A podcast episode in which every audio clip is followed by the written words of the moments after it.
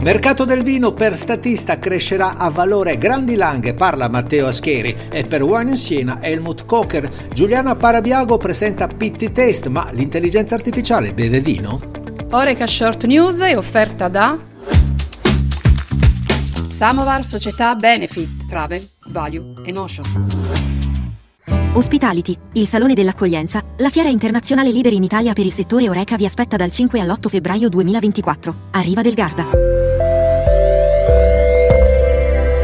Buongiorno e ben trovati nel podcast di Oreca Channel Italia. Oggi parliamo di vino dove per il 2024 si prevedono consumi sostanzialmente stabili in quantità ma con una crescita a valore, secondo le indagini di Statista, di 6-7 punti l'anno fino al 2027. Nello specifico, vini fermi più 4,2%, spumanti 9,3%, il 75% della spesa, ovvero il 32% dei volumi, sarà bevuto in bar e ristoranti, che come già noto si confermano i canali a maggior valore aggiunto per il vino.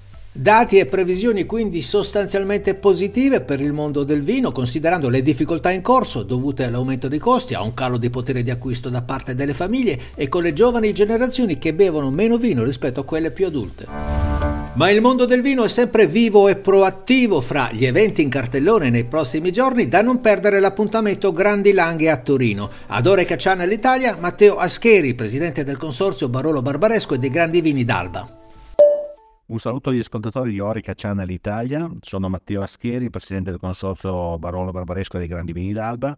Oggi parliamo di Grandi Langhe, è una manifestazione che si svolgerà il 29 30 gennaio a Torino, alle officine Grandi Riparazioni, dove ci saranno 300 aziende del territorio eh, che presenteranno i propri prodotti. Eh, op- è una manifestazione dedicata sostanzialmente solo al trade, quindi agli operatori, e saranno ospiti operatori che verranno da tutto il mondo. Quindi è una manifestazione che sta crescendo tantissimo. In modo particolare quest'anno ci sarà una delegazione di eh, professionisti che arriveranno dalla Cina e quindi insomma siamo molto contenti che questo si stia eh, sviluppando bene. È importante come slot temporale perché parliamo di fine gennaio, siamo all'inizio della stagione commerciale e anche per la parte logistica perché Torino è centrale da questo punto di vista. Altro evento da non perdere per i wine lovers è il Wine in Siena organizzato da Helmut Kocher, già Deus Ex Machina del Merano Wine Festival. Abbiamo chiesto ad Helmut quali le novità di questa edizione a Siena. Wine in Siena, quest'anno la nona edizione del 27 al 29 di gennaio e in maniera particolare ci sarà un focus sui vini in anfora. Questo è un po' il trend sul mercato e avremo qualcosa come 12 aziende che producono un vino in anfora che si può assaggiare, confrontare dal nord al sud, eh, ci sono veramente delle particolarità tutte da scoprire. E qui si aggiunge anche la parte della masterclass eh, sui vini in anfora che si terrà il 27 di gennaio all'interno dell'Hotel Continental Star Hotels.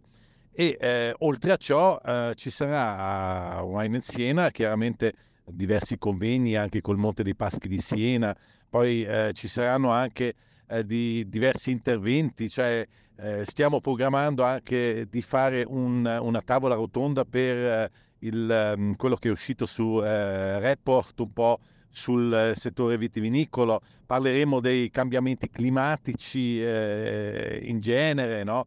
E quindi ci sarà eh, un bel focus che aprirà un po' eh, la serie di tutti gli eventi dell'anno 2024, per questo Wine Siena è un po' la prima referenza per quanto riguarda tutto il settore vitivinicolo. Quindi dal 27 al 29 novembre al Palazzo Santa Maria della Scala a Siena. In evidenza nei prossimi giorni anche Pitti Test a Firenze, in vetrina il meglio delle eccellenze del gusto e della cultura food contemporanea. Ad Oreca Channel Italia, Giuliana Parabiago.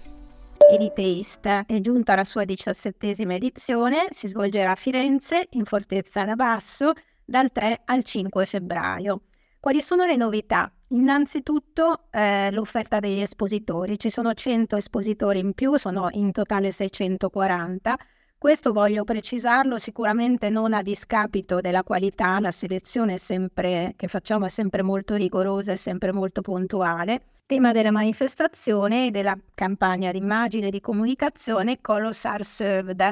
Cioè abbiamo voluto fare una campagna divertente, colorata, allegra, entusiasmante e coinvolgente perché ehm, quello che è appetitoso è anche bello e spesso è anche colorato e conquista gli occhi.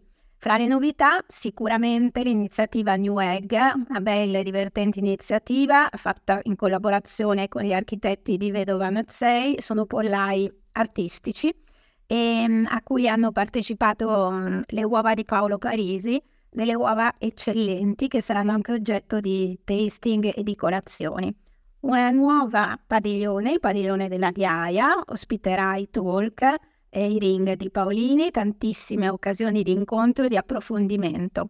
Una sezione che voglio citare perché è stata in incubatrice lo scorso anno e adesso è diventata una vera e propria edizione, Taste Spirits, quindi gin, vermouth e amari eh, strepitosi. Vi aspettiamo. Ma l'intelligenza artificiale beve vino? Quasi. Utilizzando una mappa del gusto digitale, l'IAI può prevedere con precisione le preferenze individuali sui vini, offrendo ai consumatori suggerimenti personalizzati.